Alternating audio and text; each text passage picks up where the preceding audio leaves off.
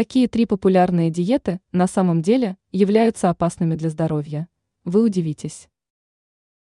Проблема лишнего веса и даже ожирения никуда не исчезает, а напротив, становится все более актуальной с каждым днем.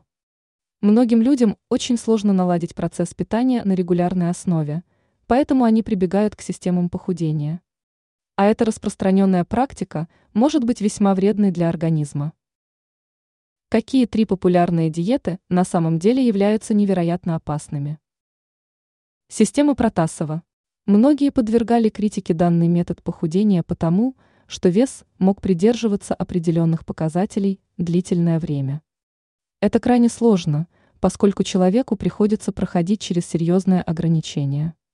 Опасность диеты состоит в том, что людям без особой подготовки предлагают отказаться от животного белка – организовав свой рацион на основе растительной пищи и молочных продуктов. Такая система опасна для здоровья, поскольку вегетарианская система питания требует глубоких знаний. Поэтому у многих появлялись проблемы со здоровьем и заметно ухудшалось самочувствие, отмечают эксперты. Система Дюкана. Этот метод похудения долгое время являлся одним из наиболее популярных и востребованных, диетой Дюкана пользовались даже знаменитости. На первый взгляд методика выглядит достаточно логичной и правильной. Предлагается делать упор на протеин, питаться по определенной системе и особенно ни в чем себя не ограничивать.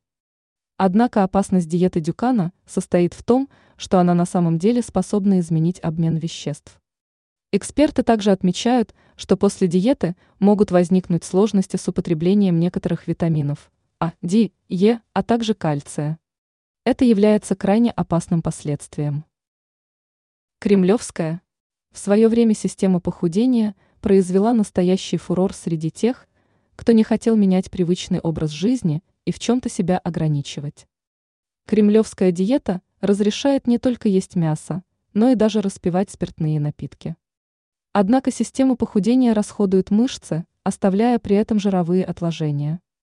Также данная диета приводит к ухудшению состояния печени.